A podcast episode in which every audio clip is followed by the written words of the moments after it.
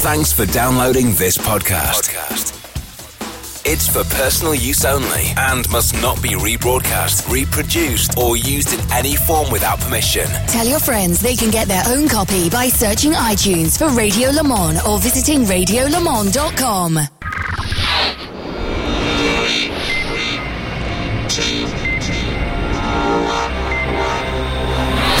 The European Le Mans Series on RadioLeMans.com. A very warm welcome to Austria and the Red Bull Ring for round three of the European Le Mans Series. A fabulous day and a fabulous venue to watch four hours of the third round of the championship. It's qualifying first, though, and myself, Jonny Palmer, and Bruce Jones to take you through it. Qualifying split into two format or two uh, sessions essentially 20 minutes each where the GT cars go out first followed by the prototype machines splendid weather Bruce Jones and what a place this is Splendid weather, splendid, splendid circuit, and as you can see, the gra- the sky is blue. Big thunderstorm last night. We get this in the mountains in the Styrian Alps. The rain can come in almost unannounced, and the humidity certainly built up yesterday afternoon, and the whole circuit has been uh, cleaned this morning. We've just had a race, the first race of the day, very keen. The TCR racers went out with their touring cars, and the circuit is looking immaculate. But the key to me here at the, the Red Bull Ring is the topography. We have a lot of vertical. Your first visit here, Jonny, Yeah, and I is. know as we toured around not only the current circuit but the old circuit, it's a very, very special place. Up and down yes but you also have to think about braking and uh, turning right and left at various points where the topography is not necessarily in your favour particularly the last corner. You and I stood uh, for a little while uh, heading onto the start finish line there just uh, it, it, it drops away at the very last minute and there's uh, some compression there as well but speaking to one or two drivers they say you have to have every faith that the car will grip even though every inch of your body is telling you that it won't And those last two corners, the Rindt curve and uh, the Red Bull Mobile curve, look very patriotic beyond the racing line, beyond the curbs. You've got red and white Austrian flag livery, but Yes. this is uh, AstroTurf. And it, uh, Adam Carroll was saying how you get one wheel on and it sucks the whole car onto it. So you're sort of either fully off the circuit or fully on. And a lot of drivers have already received a little ticking off for exceeding track limits. And I expect we'll have plenty more of that. Hopefully not in qualifying, but I'm sure come the race, as tyres get a little tired, drivers get a little tired, we'll have them going off. But uh, the sky is blue and uh, the first car is heading out. Massive motorsport Aston Martin from Denmark looks to be the first one to go to, um, down towards pit exit, but uh, conditions absolutely perfect, and the grandstand's already filling this morning. Yeah, plenty of the grandstands uh, are full of people, and they're in really good places as well. The, the view of the it's quite a narrow grandstand that overlooks turn one. You can see in the distance there, grandstand just off to driver's left, and uh, obviously drivers are in the cars that may well qualify these machines, although uh, there is no stipulation that you can't put um, more than one driver in during the session, and it is the quickest time that each car sets that will dictate your position on the grid. Unlike what the World Endurance Championship but use, which is like an aggregate uh, lap time, where you add the uh, two together and then divide by two. It's the basic uh, system of qualifying. Fastest car gets the best position. Well, that's easier for us to understand. Just seen Andy Priaulx heading up towards pit exit, and the Marc VDS BMW had its problems yesterday. And when certainly when we went down to their garage, Jonny, they were scratching their heads. Was it the wiring loom? They changed that. Didn't want to have to change the engine, but the engine was running lean. It was running rich, and we think it might be the fly-by-wire problem, uh, throttle problem. And hopefully, fingers crossed, because as Andy said, don't want to change the engine. That's a two-minute penalty we have to take in the race. Um, so let's see. But You it's could- out there, ready to go. You could be forgiven for thinking that the GT class is a Ferrari benefit there, but look further back in the train you see the massive motorsport Aston with its massive V12 engine. There was the BMW from VDS, and in fact, there is one of the mechanics from Marc VDS now. So the 52 car is in the train, and at the back there was the number 88 Porsche as well.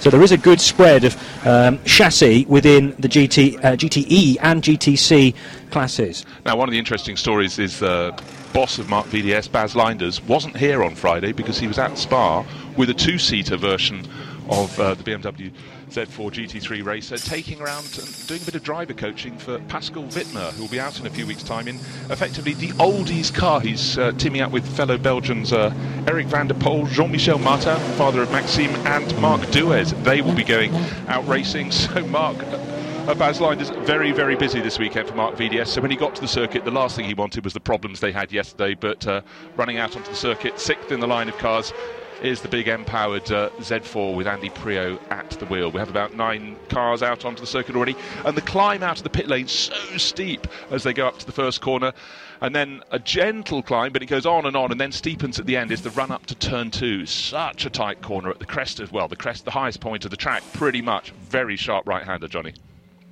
The other thing I love about this place is the sort of natural amphitheatre nature of it, and the sound just echoes around here between the mountains, and it really just adds to the atmosphere. Weather also could be uh, a dictating element of the race. Will there be a smattering of rain a bit later on, maybe even more of the thunderstorm that we had last night? Well, there had been prediction there wasn't going to be a thunderstorm yesterday. We got it early. It was supposed to be today, and I think the, the this morning it didn't feel as though a, a thundercloud is coming, but uh, often here at the Red Bull Ring they can come from behind the mountain. But the humidity yesterday definitely uh, climbed as we went into the evening. Bruce Jones there officially putting the commentator's curse on the, the weather predictions. Our commentary box is inside, we'll be fine.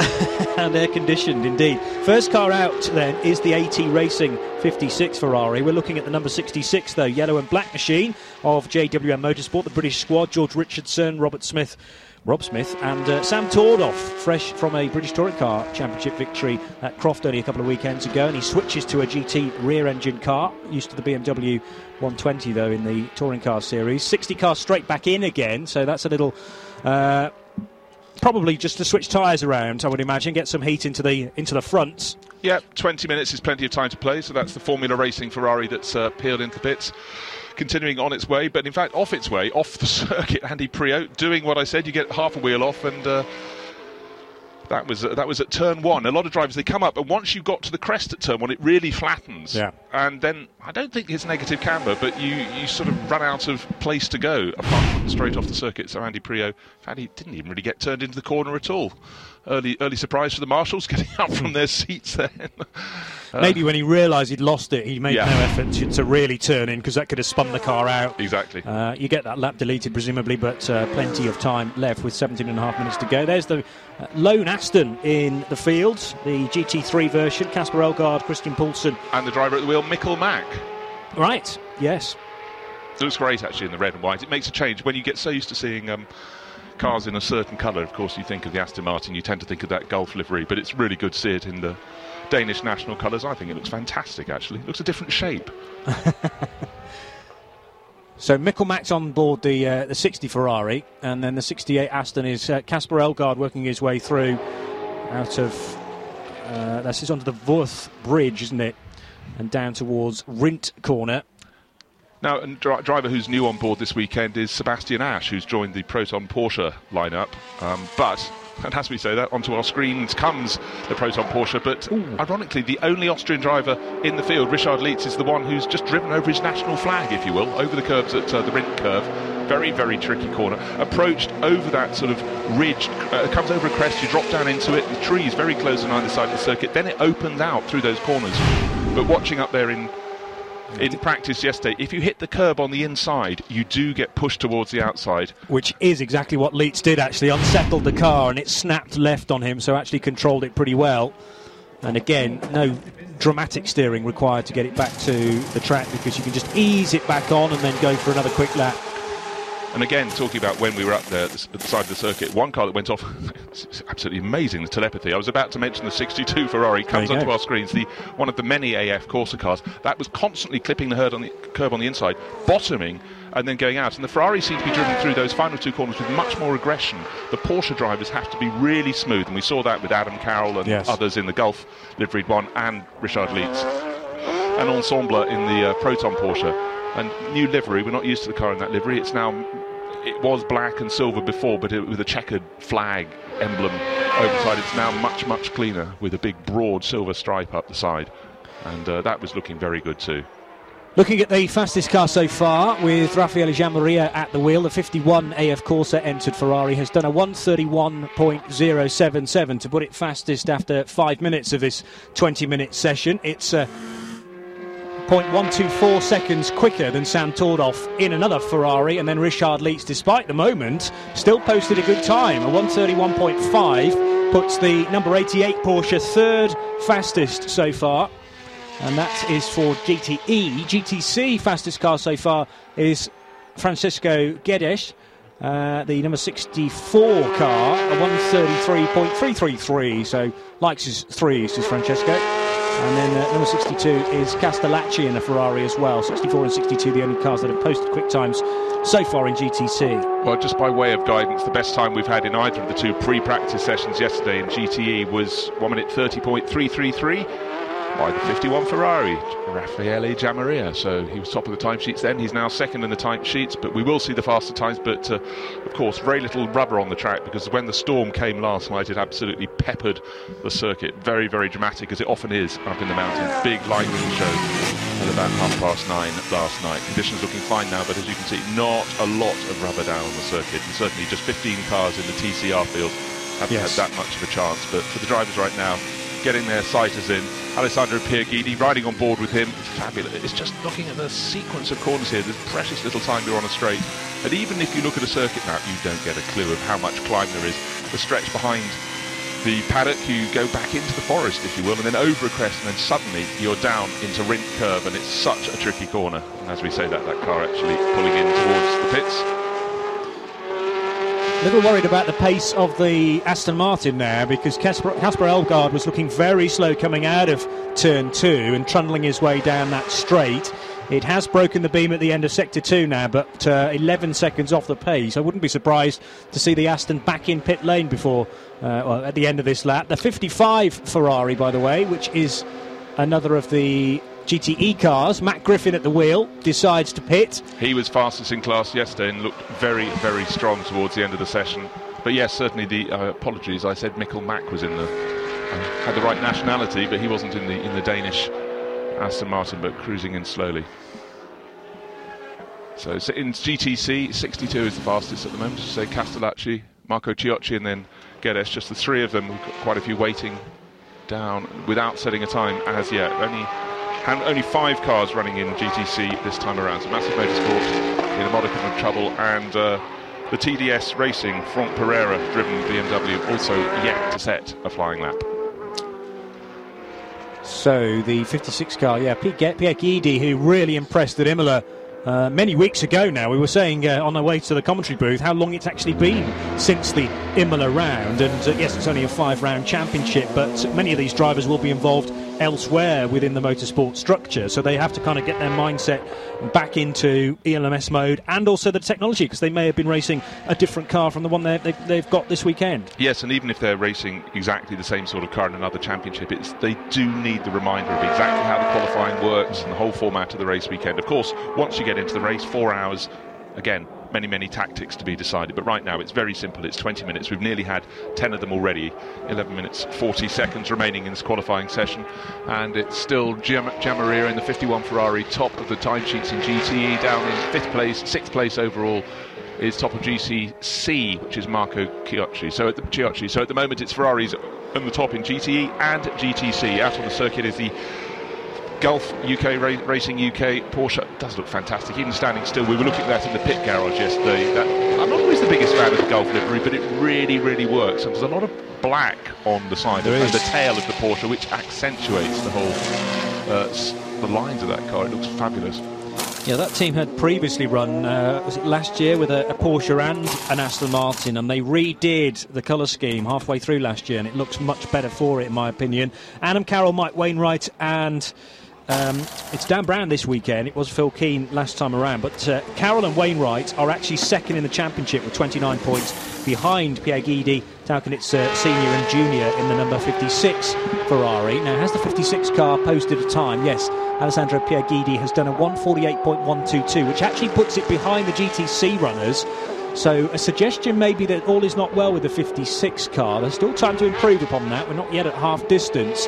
But uh, as Mac now goes quickest with a 129.847, so the 60 car hammering along. Giammaria has been improving his lap times over the last couple of moments. The 51 car, though, shunted down to second position, and Sam Tordoff back out in the number 66 JMW uh, Ferrari, the yellow one. That's third fastest, having done a 130.4. Matt Griffin out on the attack in the 56 Ferrari you have to keep saying one of the AF Corse Ferraris. We'll describe their colours in a minute, but uh, that's the one with the silver roof. if you will. Now, how's the BMW going? Of course, that, that was struggling yesterday, had precious little time out on the circuit, a lot of head scratching. At the moment, that is down in sixth place overall, sort of towards the tail of. We have eight cars running in GTE and it's in sixth position in class, but does seem to be going quite well out on the circuit. Matt Griffin going very well. He's set some personal best times, and then the fastest time of all of anybody in the second sector of the circuit. He's lurking down in eighth position at the moment, but expect him to go certainly in the top one or two positions. Will he take the 60 Ferrari Mikkel Mac, red and white, much like the massive uh, motorsport uh, Aston Martin, and the 60 Ferrari is still at the top of the timesheets, coming up to complete another lap. Will he stay there? Is that time one minute 29.847, and Griffin goes second, one minute 30.122. So we said it was going to be first or second. The target moved moments before. Mm. Griffin got there. So Mikkel Mac doing a fantastic job going up the start, finish straight, and then that big climb. You think it looks steep on television? You try walking up it, up to turn one. That'll get your calves burning. Great sector one time for Mikkel, but uh, it really didn't happen in this middle and uh, last sectors, so it's a slower time by two seconds actually. So the 60 car still stays quickest with the earlier time of 129.8, but Matt Griffin, great effort from him, three tenths off as Alessandro Pier Guidi now goes into second position. So he's been pedaling the 56 car very well indeed. All concerns that that might not be on the pace straight out the window as Pier Guidi does a 130.064. So that's now second fastest. Griffin down to third. Raffaele Giammaria, who topped the times the, for the first five minutes of the session with some work to do. And the 51 car in the pits about to be released again. That's the 63 car, Marco Cioci, the Italian driver at the wheel, and it is quickest, a 131.565 in the GTC cars. GTC cars, by the way, indicated by the white number board with the black numerals, and then GTE number boards are yellow, as you may well be used to them from Le Mans. Well, all 13 cars in the GTE and GTC combined qualifying session have set times. Slowest at the moment, 1 minute 33.329. Simon Moller, the guy who owns the, owns the car, owns the team, he's the money man.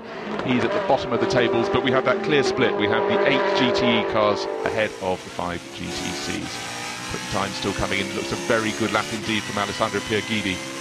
Uh, in the AT Racing Ferrari, he's second at the moment, but he's just set his personal best. In the opening sector, the best middle sector of all, and now he's got a bit of traffic potentially. Luckily, it stayed off the racing line. Someone possibly peeling into the pits, but very mm. wide through Rindkurve over the AstroTurf. Readjustment into this cupping little inside of the corner, and oh, big wobble, but he's kept his foot absolutely planted. So AT Racing, the target, 1 minute 29.847. Will they go top? No, they won't. 1 minute 30.40. Certainly, the last part of the lap did not lack lacked bravery, but running wide at the Rindt curve was what cost him. Oh, and earlier in the lap, he, he went farming, kicking up a huge amount of dirt. Oh, that was Marco Cioci. Oh, that was Cioci, yes. Yes, in the 63 car coming out of uh, the second left-hander. And, and then right followed. behind, yes. I thought I saw Dustin in the distance away from Pier Guidi, and that might have been a little bit of a distraction. I think it was a distraction, and then he had a, someone and else. Presumably that was Cioci then pitting in front of him, yes. delaying him into uh, Rindt corner as well, or again, at the very least, being uh, uh something that he had to kind of concentrate on into the penultimate corner. Yeah, and then his line for the final corner was also compromised. We saw him having a wobble, but as the drivers say, you've got to believe your car's got the grip. You go through that final corner into the compression. And everything's telling you to come off the power. You've got to keep your foot planted. You saw Pier Guidi co- correcting it over the AstroTurf, over the curbs, back onto the circuit and half a second down on where, where he needed to be. Still busy in the pit, 63 in there. That's uh, one of the three AF Corse Ferraris in the GTC class. Giorgio Roda, Ilya Melnikov, and Marco Cioci, who'd been out on the circuit. Top in GTC is still that car, but what's their margin over Franck Perera's BMW, which is going faster and faster? Very little indeed. Three tenths of a second. Still five and a bit minutes remaining. The other thing I noticed coming out of the final corner and then into turn one as well is there's a, a a rather small but nevertheless lumpy sausage curve on the inside there, and you cut that corner at your peril, I tell you, because that would whip the car up into the air. So something to be wary of. There are corners you can cut round here, and there are some that you definitely can't. And a person who's cutting them to the best effect is the driver on the screens at the moment. It's Matt Griffin, now fastest of all, 1 minute 29.809, so he's only on top by 0.038 of a second, but they're very important fractions of a second. So fastest of all for AF Corse, the 55 Ferrari, top of the time charts. And the 60 Ferrari will now have to respond, looking at that down in the pits. Fresh set of rubber going on that, but the clock is ticking down. Five minutes in this 20 minute session remaining. So new tyres there for one of the many AF Corse cars here. And that's in fact the 60 car, beg your pardon, that is uh, former pole sitting provisionally, but uh, been shunted down to second position now. So Mikkel Mac going to go for another quick one on fresh tyres, as is Alessandro Pier Guidi. There's the car though that holds pole position provisionally, 129.809 for Matt Griffin. And Not such a quick lap this time around. No, He it's not. But very, very tidy. I think maybe he thinks he's had his best shot. Let's see if that was a cooler lap. It was a one minute. Oh, he was 10 seconds down. That was appreciably cooler. So he's cooling it down, and maybe this lap he's going to be attacking. Well, that would make sense, so long as there is still life left in the tyre. And clearly, Mikkel Mac, who has rejoined just ahead of him, the 60 car, uh, figured that the best of his rubber had already gone, so why not strap on some new tyres? There are tyre limits, though, this weekend, and you certainly need to be wary of where and when you're, using your Dunlop tyres. Snaking their way its way through then uh, turns five and six, and down towards Rindt Corner goes the 51 car. Raffaele Giammaria. We know that car's got pace. In fact, it's done car best times for personal best times through sectors one and two. So Very- set to improve. Certainly very, very tidy through the final corners. Will he go third? He goes top. One minute twenty Well, well, well. point seven one four. So he's on top now by just under. Well, 0.095 of a second, and then off the circuit to celebrate at turn one. The job is done, though. He's put the 51 Ferrari to the top of the charts. 55 is second, and 60 is third. How are the other makes faring, though? We have to look down to sixth place in class for the better of the Porsches, then the BMW, which has just gone ahead. BMW now goes up to sixth place overall, leaving the Porsches of Richard Lietz and Adam Carroll seventh and eighth, therefore bottom in. GTE. Three minutes to go. Matt Griffin on a flyer again. He's gone uh, quickest than anybody through sector two, and he goes quicker than anybody for the whole lap. So Matt Griffin gets pole position back again, having had it snatched away from him by Raffaele Giammaria. Gian- Giammaria's oh, And then, of wide. course, he celebrates. He's gone off at turn. It's a natural thing to do. It is a natural thing. I think your concentration goes, but that was good. He was 10 seconds down on the pace on the previous lap. Maybe traffic, maybe just gathering his thoughts. Yeah, I think Got the clear track, attacked, and attacked turn one when he'd finished to celebrate. But anyhow, now back on the circuit and following the uh, BMW up the hill towards turn two, but keeping out of the way of the AT Racing Ferrari as that goes up tries to get enough braking down to ta- turn through that very tight right at the, not quite the top of the hill. It's the top of the, that particular climb. Then you Yes. still go on for a little bit, and then you start dropping. And it's not a straight across the top of the hill. It's a snaking section of track down to what used to be known as the Bosch curve, and a much curtailed corner now. It was a fearsome beast in the old days. And now we have to hold our hands up, Jonny, and admit that we went onto the old circuit when we arrived on on. Uh, uh, a few days ago, and Wasn't it that was fun? just extraordinary piece of track. I mean, I love the circuit as it is now, but to look at the former track and to be able to drive your hire car around it was, it was a special moment for me. I have to say it was about the third of what I thought was another wrong turn that you had taken, but I was so so glad that we nearly ended up in the campsite because the approach road to that is the old Österreichring, which still exists here. Brilliant stuff. 90 seconds to go. Who's on a flyer now? Well, Sam Tordoff has improved and uh, is in fifth position. I'm not sure that his position improved, but he's certainly got a quicker time there. 130.2. It's Griffin though with pole position at the moment for GTE and GTC. The time's headed by Marco Cioci. Over the, the line goes the 56 Ferrari of Alessandro Pier Guidi. No improvement there, though, for the Italian. Well, one car that won't be improving is the Gulf Racing UK Porsche because Adam Carroll is sitting in the pits in that. We have just one minute remaining, no time to come back out and improve. Maybe they've decided it's not th- worth throwing any more rubber at the occasion. They'll do their business in the race. So Porsche number 86, the Gulf Racing UK car, will be bottom in GTE, but it's still ahead of the fastest of the GTC races by about two tenths of a second. Will it stay there? Let's see. Can uh, Francesco Castellacci go ahead of him? No, stays down in ninth place overall. Well, he goes Ca- ahead of Cioci, but not ahead of Carroll. Castellacci has snatched pole position provisionally there from Marco Cioci, although Cioci trying to immediately reply. It's a 131.101 that he's trying to better. And Cioci has gone quicker than he's managed all session through sector one. Not exactly a sparkling time through sector two, though, as Sam Tordoff goes over the line, remains fifth in the number 66 JMW Motorsport Ferrari. Matt Griffin says that's enough, so no one's going to go quicker than me, he says. Fingers crossed. It doesn't look like that's going to be the case. With six seconds to go, there are no blue times and no purple times, crucially, for AF Corse and for Matt Griffin. No, the flag, checkered flag, is now being waved. So plenty of cars out on the circuit, but as Jonny pointed out, there is nobody looking as though they're going any faster this lap. We've seen a lot of people very close, within a tenth of a second, to their best times. They seem to have hit those times, and I don't think the track is offering them anything now. And in fact, the only blue times we're seeing are in GTC between uh, and Cioci, both looking to improve at this time around. Castellacci, though, has the bragging rights, ninth place overall, but top in GTC. That's the number 62 AF Corse. Ferrari, the easiest one for us to spot. It's silver with a red stripe up the middle, and he shares that with uh, Thomas Flohr and Stuart Hall. Cars still to take the checkered flag include Raffaele Giammaria in the 51 AF Corse Ferrari, just done a personal best sector two time. So can he improve on a 129.7? Needs to find two tenths to take pole position away and all over the curbs there, oh. coming out of turn seven. Bit of a squeal through turn eight as well. I thought he was going to spin there. He got mm. so far, he, he, got a slight twitch, but he kept his foot in as you have to. Will he go top? No, he won't. One minute 30.027. Good lap, but not good enough to depose Matt Griffin, Duncan Cameron, and uh, Aaron Scott, they will take pole in class. And uh, down in the garage, it's just waiting for the past last few cars to take the checkered flag. I think we are now complete. So pole goes to in the GTE class, the 55 Ferrari, and in the GTC class, it's another Ferrari, number 62. So Thomas Flohr, Francesco Castellacci, and Stuart Hall, who's kept his powder dry, stayed in the garage. Very quick, 20 minutes fly by, don't they? So they that was indeed. very good. But what we saw was a lot of drivers really having to hang it out over the edge of the circuit, most notably through the final two corners. We saw others cutting cutting uh, the circuit as they come out of effectively the section that runs around the giant bull that's jumping through the ring. Yes. This is the Red Bull ring, and uh, it's the exit of the corner known as Wörth. It's the left-hander behind the uh, the pit and paddock area, and then they try and shortcut the right-hander that follows. We saw a lot of earth being kicked up there. Are your times?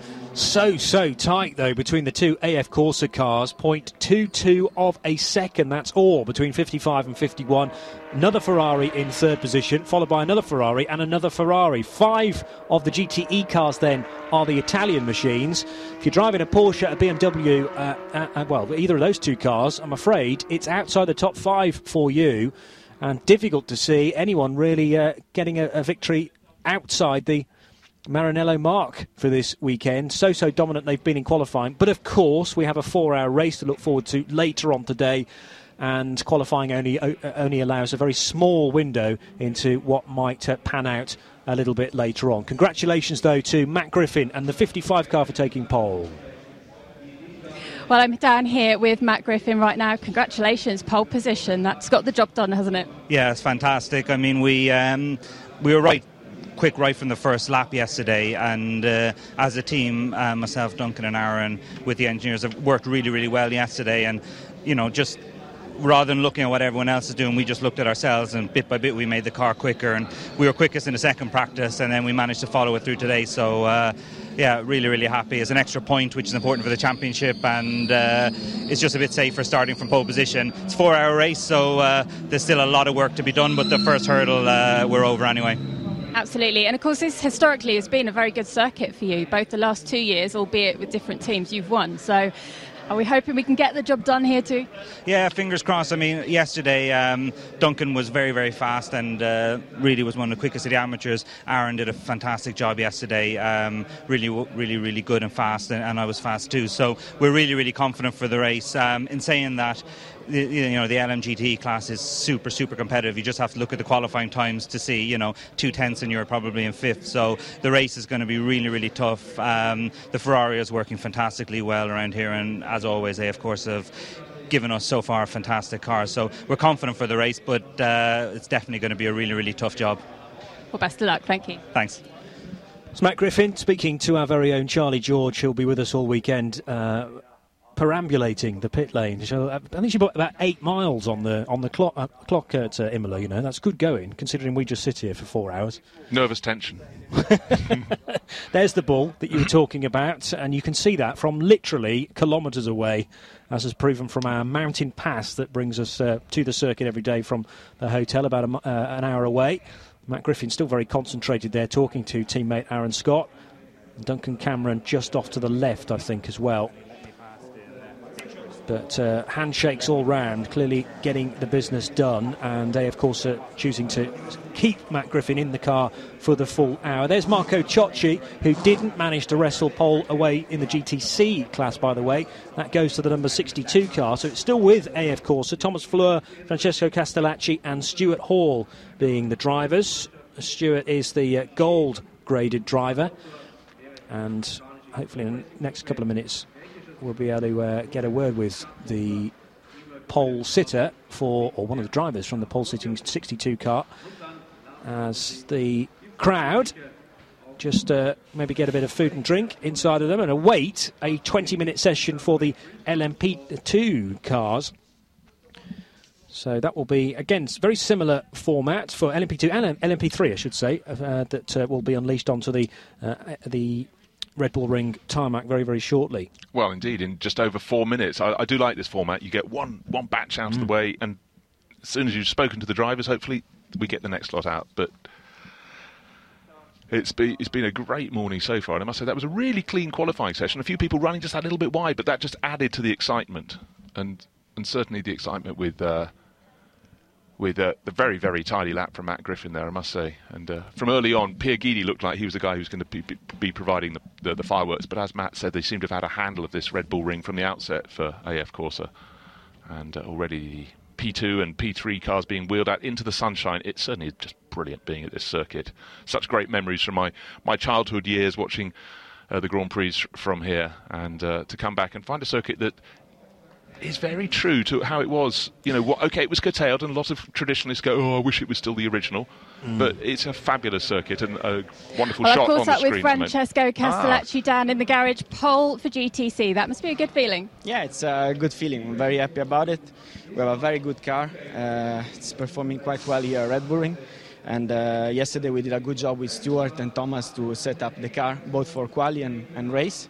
And uh, yeah, let's we start in front, so it's already let's say 30 40% of the job done and then we have a long race right? And it looks like it's a busy circuit as a driver. You're constantly on it and working really hard. Yeah because it's actually uh, it's very technical and uh, quite not s- such a big circuit. So there will be a lot of traffic and uh, with the heat that we are having even if we are in austria but it's a lot of temperature uh, i think will be hard uh, for the long stints. But we, we are i think well prepared.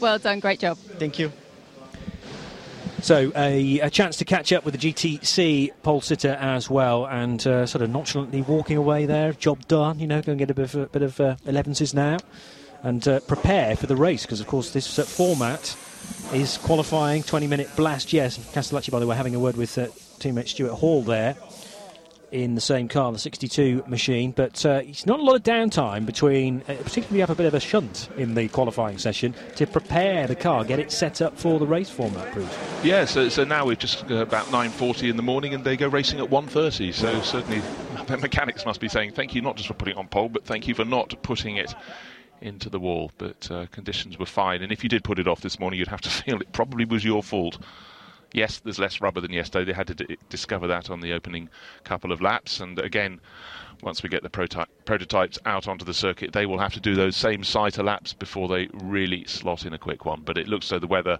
is going to hold as it is. We have light clouds above the circuit, but that's just fine weather clouding. And the humidity certainly less than it was yesterday afternoon. So uh, looking great here at the Red Bull Ring. Of course, it's the third iteration. On the way into the circuit, I showed Jonny the old Zeltweg Grand Prix circuit, which was very simple, just down in the valley floor. We, we were debating whether they're the closest two Grand Prix circuits or was Pedralbes close enough in Barcelona to Montjuic Park? But anyhow, that's slightly irrelevant. Here we're just having some replays on the screen showing the best, the highlights of that session for the t- GTE and GTC class cars, and certainly AT Racing with Alessandro Pier Guidi, the black and red Ferrari, number 56 set the pace early on. The Gulf Racing UK Porsche just didn't have the answers, but I think they sort of knew that. Certainly, that was the body language yesterday when we spoke to them. Yeah, winners at Silverstone didn't have a great uh, finish at Imola. Scored points, but I think it was just four points to uh, keep them in the championship hunt. But they come here three points off the back of AT Racing, but they're the omens don't look good with five Ferraris in an eight car field for GTE, and all five of those Ferraris are in the top positions for the grid later on today. Porsche and BMW with some work to do. But let's turn our attention to the spaceships, as you might call them, the LMP3 and LMP2 cars. These cars specifically designed for, well, Le Mans racing principally, and the 24 hours, of course, that happened last month, but also endurance racing. And the European Le Mans Series, the Asian Le Mans Series, have stemmed from Le Mans racing. And of course, the World Endurance Championship as well. And it's great to have these cars racing throughout the year. Five races and uh, of which we've already had a couple at Silverstone and Imola. Paul Ricard and Estoril still to come.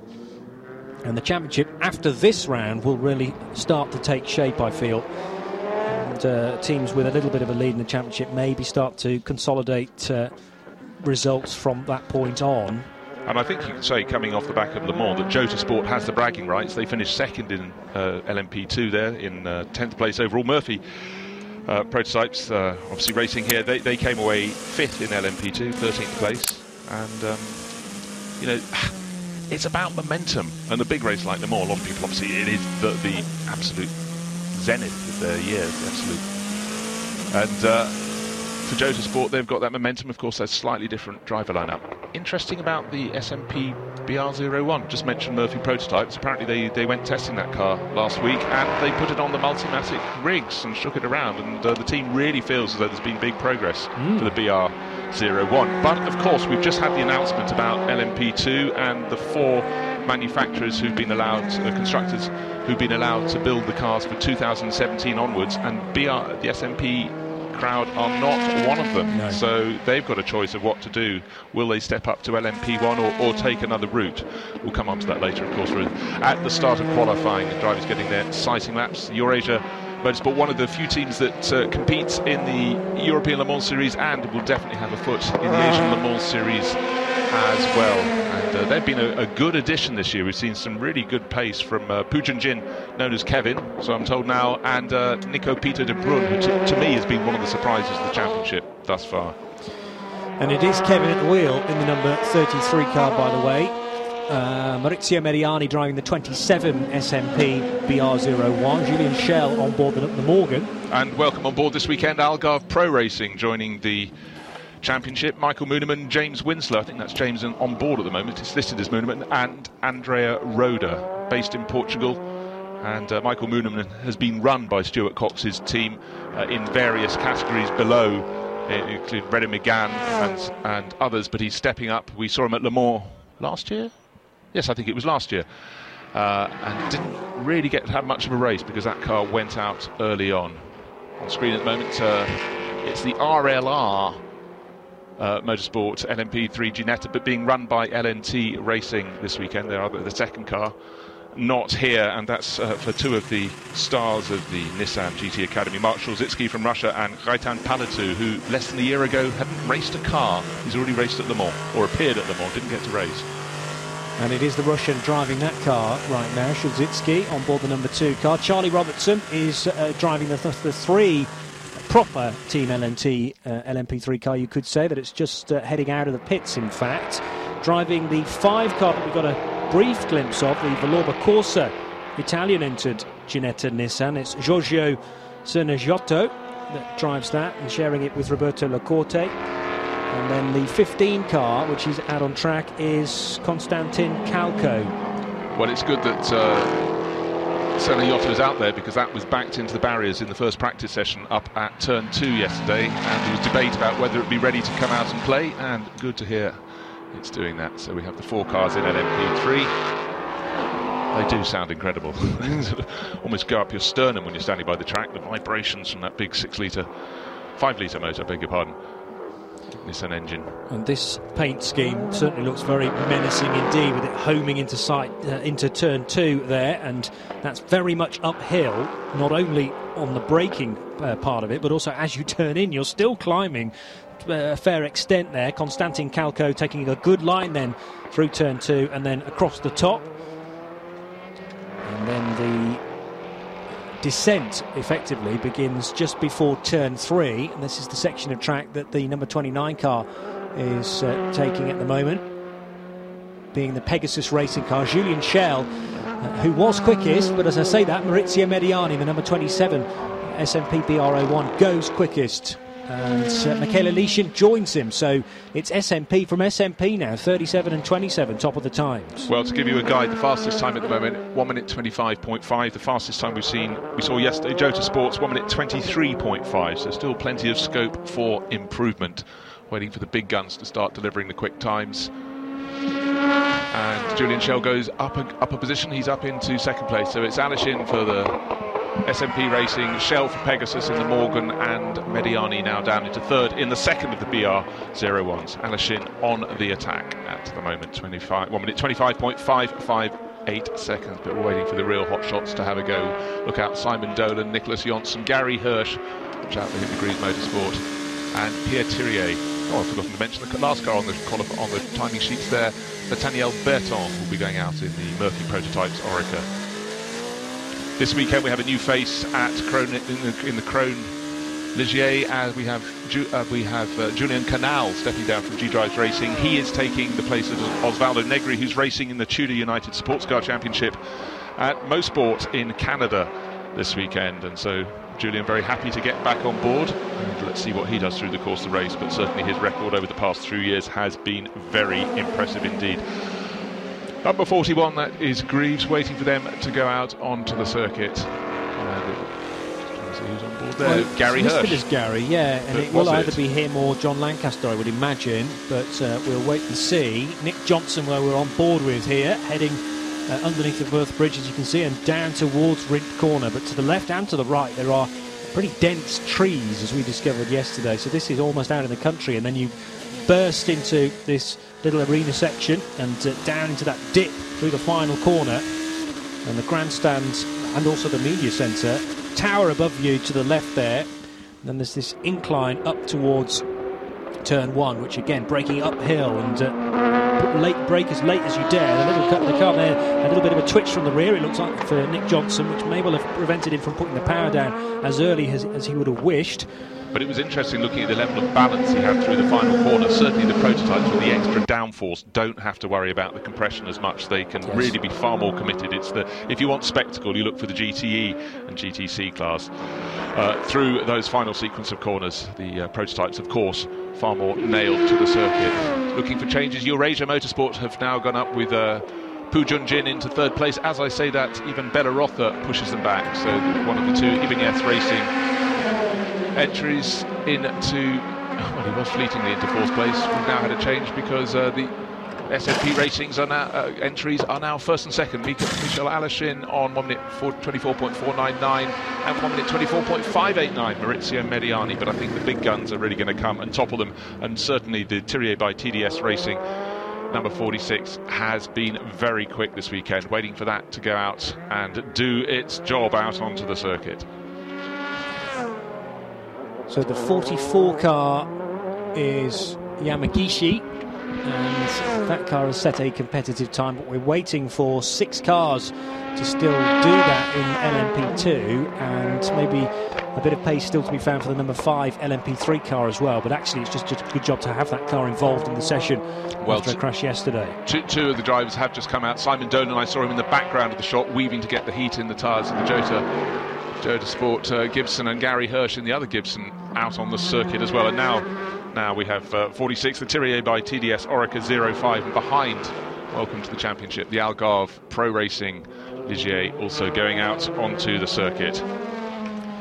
Mikhail Aleshin, second at the moment on the provisional grid, but decides to pit. Julien Schell, fastest in the Morgan, number 29 Pegasus Racing Morgan, 124.384, then the time to beat. Then the two BR01s, followed by Ivan Bellarosa, but we expect that to be well and truly shaken up with James Winslow on board the number 25 car. It's Simon Dolan out in the 38. So I would expect a driver change at some point during the session with 10 minutes and 50 seconds still to go. So a chance to get a bit of mileage in during qualifying for Simon Dolan. There's a lock up there for the Thiriet by TDS Racing Oreca 05 and it's Tristan Gommendy just testing the water. Testing the water off the circuit, but talking, we mentioned earlier track limits. I see that Pujun Jin has had his best time eliminated. He's now just set a better one now for exceeding track limits. So they are watching you. Big Brother is watching as you perform on the circuit. And again, through that little sequence just behind the pits, uh, Tristan Gommendy very nearly ran off the circuit. We've got a driver change, and now uh, Nico Peter de Bruijn is going into the Eurasia Motorsports entry. Pu Junjin has had his fun. He's got off out of the Oreca, and the Dutch driver, Nico Peter de Brun, on board. We have 10 minutes remaining. Simon Dolan really starting to wind it up, going for the first flying lap for number 38 using all the circuit. Very nice bit of driving there. Going down through this. It's the two left-handers as you go around the bull, and then you have to swing it really quite sharp left so you don't run over the curbs. And Simon's staying off them. Greaves Motorsport entry. Gary Hirsch reaching the highest point, uh, going through turn one. Just using the curves a little bit on the outside. That's fine. You just don't want to go any further because, as you mentioned, Jonny, you go a little further, you can't put the power down, and it's a long run up to turn two, and you'll really curse yourself for wasting those precious nanoseconds in which you could have been planting your foot. And, uh, so Greaves Motorsport around turn two at the top of the hill and now snaking across the top of the course. Fastest time, Julien Schell is now top, 1 minute 24.384. So the Pegasus Morgan, how long will he stay on top? But at the moment he's sitting there by a tenth of a second. Traffic in the way of uh, Gary Hirsch there, unfortunately. The Sernagiotto Lacorte LMP3 car in their path easily passed, but that certainly compromised the line there. So down towards Rindt Corner goes the 41 machine with Gary Hirsch at the wheel, and uh, he's up on the sector one and two. So this could be well definitely a, a time to get him into the top five. How far up will he go though? It is I say top five. It's actually seventh. Yeah, we've 125.6. So slower than I thought. I'm having a replay of how he lost time behind the uh, Villorba Corse LMP3 entry. Certainly had. Oh, he got a really dusty offline there. He went wide around the LMP3 car, and the outside of the circuit very dirty indeed. New car at the top of the timesheets as we look at the TDS Racing uh, Oreca is the Krohn Racing, the bright green Ligier at the top. Nicholas Jönsson, 1 minute 24 point five two five three on top by just over a tenth of a second. Now let's see what Gommendy can do in 46, his best time so far. Well, he set uh, his new his best first sector. He's got two more sectors to do. He's down in seventh place overall. I'm sure he'll be rising up. The car looking good, nice clear track ahead of him. At the moment, we have seven, just under eight minutes remaining. Plenty of time, but you do need to nail a lap. I need another glimpse at the 38 car because I think that's Harry Tincknell's helmet that uh, is being displayed in there. Harry and Simon Dolan have helmets that are very, very similar, but uh, nevertheless, the 38 car, whether it's Dolan or Tincknell, has just gone quickest with a 123.831. So that's 0.117 of a second clear of Nick Jönsson, who now goes into second position in the number 40 Krohn Racing Ligier. And Julien Schell, the man in the pits, is in third. Yeah, and Gommendy has just set the fastest middle sector of all. He's coming through the final sequence of corners now. Through the final corner he goes, stays off the curves very well indeed. So will the Thiriet by TDS entry number 46 go to the top of the time charts? Yes, he will, and by a margin of two tenths of a second, 1 minute 23.614 seconds. So 2.217 of a second ahead of Dolan slash Tincknell as mm. You check the helmet designs. And what is the oh well the, the Dolan Tincknell conundrum?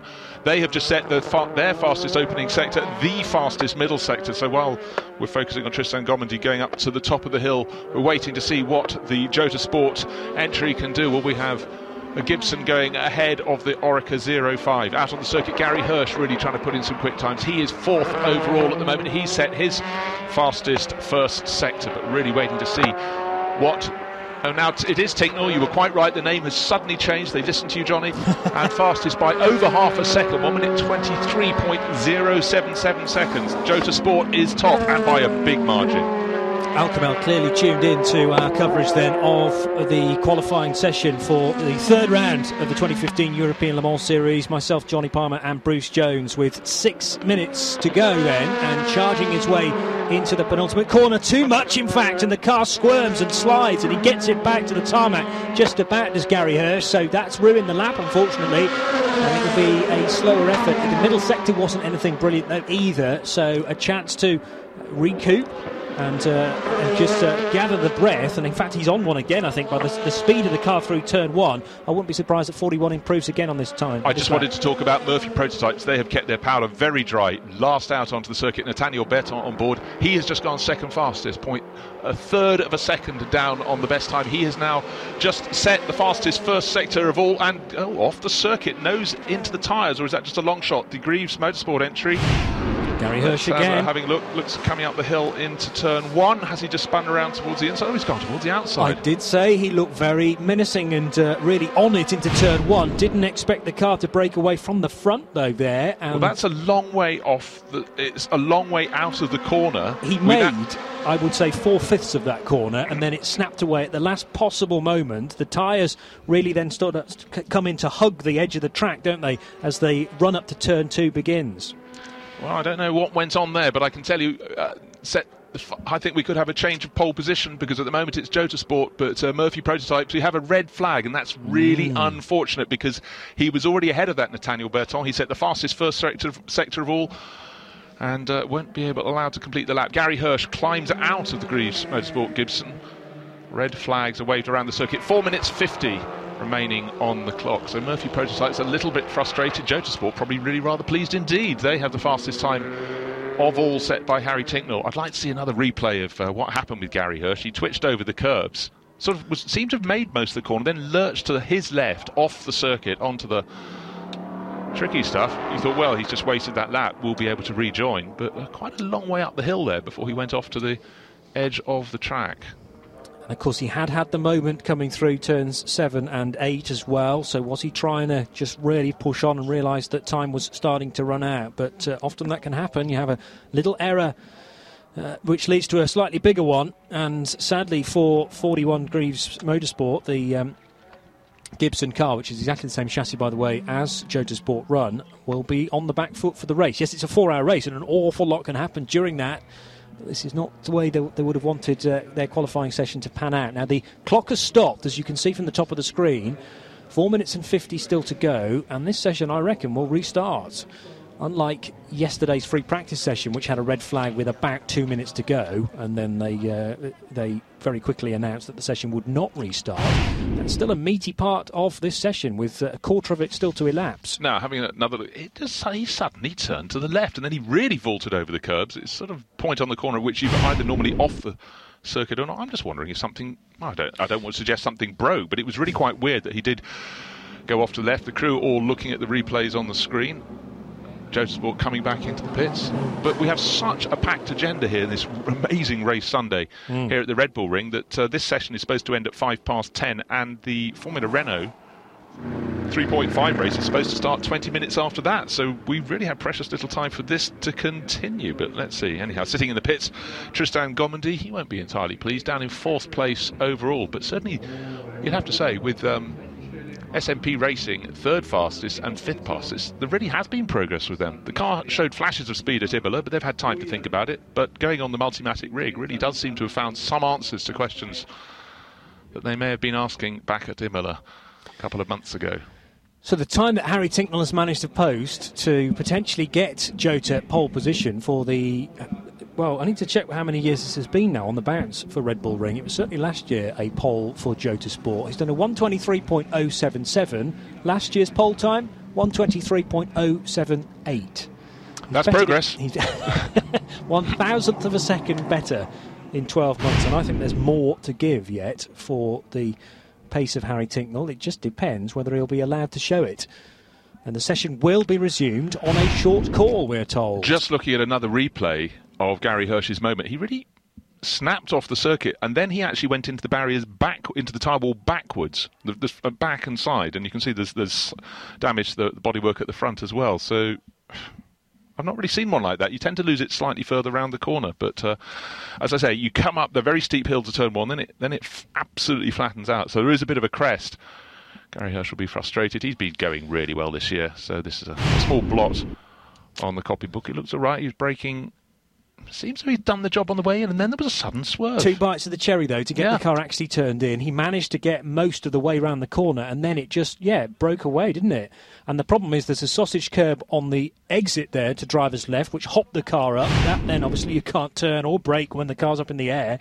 And it was almost fired into the tyre wall. Thankfully, the tyre wall four deep there, so there is visible damage on the car, but I- it won't have done anything uh, integrally uh, crucial to the car's performance. So they'll Good- be able to fix that. Good news is, as the Greaves Motorsport Gibson with yeah bodywork damage at the front Mm, right, left hand corner, potentially, but potentially pit lane open again. Chance to see the livery, the, the pale blue and dark red livery of the Algarve Pro Racing number 25 entry James Winslow. I thought it was him in the car, yes, because he had the yellow helmet. He is down in 10th place, 11th place overall. Penultimate position. We've got 12 LMP2 racers. Haven't talked too much about LMP3 at the moment. It's the number three, Charlie Robertson, uh, Chris Hoy entry that's leading that class overall in 16th overall position. And uh, next up is, is Konstantin Kalko and then Mark Shulzhitskiy. And some way further back down the order in 27th, i.e., third last position on the provisional grid, is Roberto Lacorte. But don't forget, of course, that Villorba Corse entry spent most of yesterday being repaired in the garage after its accident at turn two in the first of the two practice sessions. So nice clear track for James Winslow. Let's see what he can do with it. Of course, this is the out lap going around the sequence of bends around the giant Red Bull made of metal, huge sculpture, sculpture over the crest. You can see the start of the pit lane entry. He'll cut across that, of course, through the Rindt curve and then down the hill to the final corner. The big question now, with 3 minutes 20 remaining on the clock, is uh, the Australian based Brit goes through the final corner, is will he have traffic ahead of him or will it all be just circulating behind him? around the lap of the Red Bull ring. This is his chance to see if he can get ahead of at least Ivan Bellarosa, who's uh, seven tenths he needs to find. But uh, they were quite late out onto the circuit. Now, the car that could potentially have had a tilt at pole, Nathaniel Berthon in the number 48 Murphy Prototypes Oreca, second overall. But when we saw the re- oh, he's trying to get himself track position. He's letting the Algarve Pro Racing car, which of course is on a flying lap, and uh, Nathaniel's on his out lap. He let him pass very nicely into turn two. But just ahead, when we saw the replay of the accident for Gary Hirsch into turn one, was Nathaniel Berthon.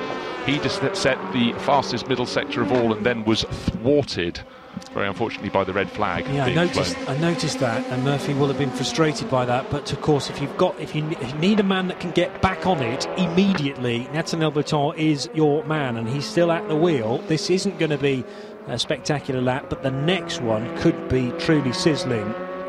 And right behind him, the Jota car, number 38, flashing the lights. Harry Tincknell done a 21.4 through the first sector, a 36.7 through the second sector. They're good times, but they're not better than what Harry's Harry's mentioned uh, or man- managed to do so far. Rather, Harry actually trying to get alongside there, but that's the last thing Berthon wants. Spinner there is That's also James something he doesn't Winslow, who just Is gone it? past, so he's spun out of the Rindt curve, and he's so his chance of improving has gone. But of course, what we saw there, we're having a replay of oh, well, no traction at all when going sideways, and actually held it very well there at the final corner. So James Winslow will be very frustrated with himself. No damage done. The RLR car. Uh, LMP3 entry. Well, I knew it wasn't going to go any go any faster because Mark Shulzhitskiy was sitting on the pit wall. The car's sitting in the pit garage, so they will stay third in LMP3. But the point there was Harry Tincknell was on a flying lap and Nathaniel Berthon was on his out lap, getting towards the end of it. Didn't want to let him pass. He wanted the clear stretch Yes. of circuit, but uh, you could say it was gameplay as well from Tincknell. Trying to put off the driver who looks like he's going to be the main rival, but we're not discounting, of course, Tristan Gommendy. He's got a lot of traffic ahead of him, though. But uh, with just a minute to go, if you're going to take a shot, you've really got to get a clear stretch of circuit, and that doesn't look so good for Gommendy. Doesn't look great either for Berthon, who has done a 21.6 through the first sector. The really good times are closer to 21.3, maybe even towards the twos. So, uh, and as we know, Gary Hirsch did a really good time on the previous lap to him retiring. Tristan Gommendy, though, using every inch of the circuit available to him and also the shortcut bit, which is used by the trucks when they come here to the Red Bull Ring. He's way out over the curb there and maybe even the grass as he comes through Worth corner and down towards Rindt. He should just have enough time to get past the checkered flag. It's coming out in 22 seconds. He's going through the final sequence of corners. He'll be okay. He's got another flying lap to go. He should pass it with about 10 seconds remaining, maybe slightly more than that. Anyhow, it doesn't matter as long as he passes it, which he now has. He can go on to a final flying lap. Harry Tincknell just set, uh, he just improved his mark. He pulled it all together in that final sector. It wasn't a personal best time through sectors one or two, but an absolute best through sector three, 24.8, and he goes top. 122.9. The checkered flag is out. Car 25 under investigation, by the way, for improving the lap time uh, whilst yellow flags were being displayed at sector one. That must have been towards uh, to do with the Gary Hirsch thing. And, and then, of course, it was red flags after the initial yellows. Yes, because we saw the 25 spin, so he didn't improve on it after the um, the red flag situation. So Final shot at the moment. It's Harry Tincknell top for Jota Sport. Nathaniel Berthon second fastest for Murphy Prototypes. Mikhail Aleshin for SMP Racing, but he's in the pits. He's third fastest. Tristan Gommendy very much out on the circuit. He is fourth overall, but I'm not seeing the colour on screen that suggests suggests great improvement. 21.4 seconds for the first pass lap. Part of the lap. We know that can be good enough because we saw Tincknell do a 21.6 and still exactly. go top. Yes, exactly. So I'm looking at these 21.4s thinking you can still get a pole time out of that. So uh, what have we got through sector two? Too 36, slow. 36.7, too slow for Tinks. Yeah. Uh, well, no, too too slow, too slow for Gommendy. 20, 37 uh, point. Oh, yes, I think it is. I think he's. I think he's what he's coming into the pits. He is. He's backing out of it. So in fact, it's Thiriet by TDS Racing who will start no better than fourth. Berthon, Berthon just improved, but the does. gap is just over a third of a second. So his best shot wasn't good enough. Thiriet by TDS Racing coming into the pits in the background. So Jota Sport take pole position unless someone there's no one left to play. So Tincknell takes pole position for Berthon from Berthon Aleshin in third place. Wow, and a was... shout for Leo Roussel, who goes quicker than anybody through sector three to put the 29 Pegasus Racing Morgan in sixth position. So 123.766. I'm not sure whether that was actually positional improvement, but great times. Two personal bests and an absolute best through the final sector for car 29. LMP3 Charlie Robertson has got the best time within the P3 cars. Number three, then getting pole position. It'll actually be behind three GTE cars, though, if they start them in exact order, according to the screen. We might actually find that the P3 cars are on the back of the P2s come the start a bit later on today. But uh, Charlie Robertson's time of 129.855 uh, gets the pole position for LMP3, and it's Konstantin Calko in car 15 who will start second in that class. Thumbs up and all happiness all around for Simon Dolan and Filipe Albuquerque down in the Jota Sport garage, and a look of despair from uh, Tristan Gommendy, all gesticulations as he talks to Pierre Thiriet about why he couldn't get pole position. But it's so difficult when you get, just as you're getting to the hot spot, getting to the final five minutes to have the stoppage you had with yes. the red flag. You have to feel for Nathaniel Berthon. He could have had a real tilt for pole, and he did improve right at the end, but his hottest lap was the one that was curtailed by the flying of the red flag. So a great effort from Jota Sport. They have indeed got three in a row now. You know, two years ago it was Ollie Turvey who got pole position for Jota. Tinks did it in 2014. He's just done it again in 2015. Confused us a little bit because the screen told us it was Simon Dolan at the wheel for the first stages, but you uh, recognise that helmet straight away with the red and blue flashes on it from Harry Tincknell, the Devonshire-based driver and he works his way then into the garage. And in fact, that's scrutineering, isn't it? Maybe to get the car weighed or the ride, ride height checked. 55 car, the pole sitting uh, GTE car being wheeled away from that part of the pit lane. And here then will be confirmation of how, how the cars will line up within LMP2. A great performance from Jota Sport, 122.983. Uh, so much quicker, in fact, than last year's pole time.